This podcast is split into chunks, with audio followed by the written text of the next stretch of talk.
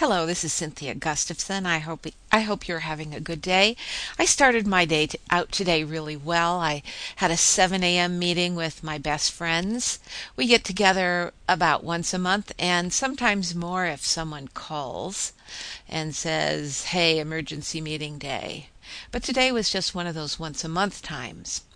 But the topic that all of us were talking about today was stress management we're kind of all in the place where it's taken over. And so all five of us who are stressed to the hilt gave one another hints on what we could each do to manage the stress in our own lives. Probably none of us were a very good source of answers for that problem when we talk about stress management, and I've given whole seminars at it to businesses and churches and different kinds of groups, when we talk about stress management, of course, we talk about trying to get exercise, trying to get uh, the right kinds of foods. We talk about things like deep breathing, yoga, um, time management. We talk about friendships. We talk about choosing in our lives uh, what to be perfectionist about and, and which things to let go. Those are all part of stress management.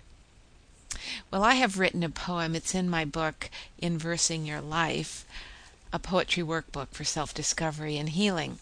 And of course, the name of this poem is Stress Management.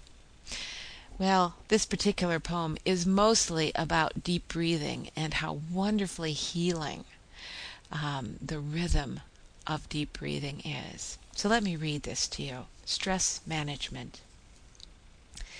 Follow the tempo of Pachelbel's canon. Breathe in, breathe out. Relax the tight neck, unclench the jaw. Forget that deadline, drive it out through the nerves of your teeth. Pretend that muscle is sweet jello jiggling, jiggling, giggling at the voltage passing through your ears. Drive out jagged sparks. Let the drum beat them flat, pound them into sound waves escaping into air. The canon keeps repeating, repeating, beats spasms into jello, cheats a brain into thinking, now it's time to rest. And of course, isn't that what deep breathing and meditation is all about? Cheating the brain into thinking, now it's time to rest.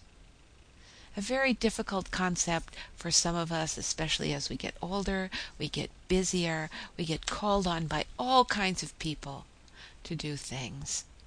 And yet we too have to take care of ourselves and manage our own stress. Well, I hope you're managing your stress, thinking about all these kinds of things. Maybe you're going to put on Pachelbel's canon and close your eyes and take a deep breath. That'd be a great idea.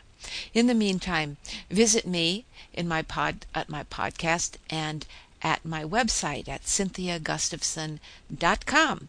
And until next time, take care of yourself. Bye.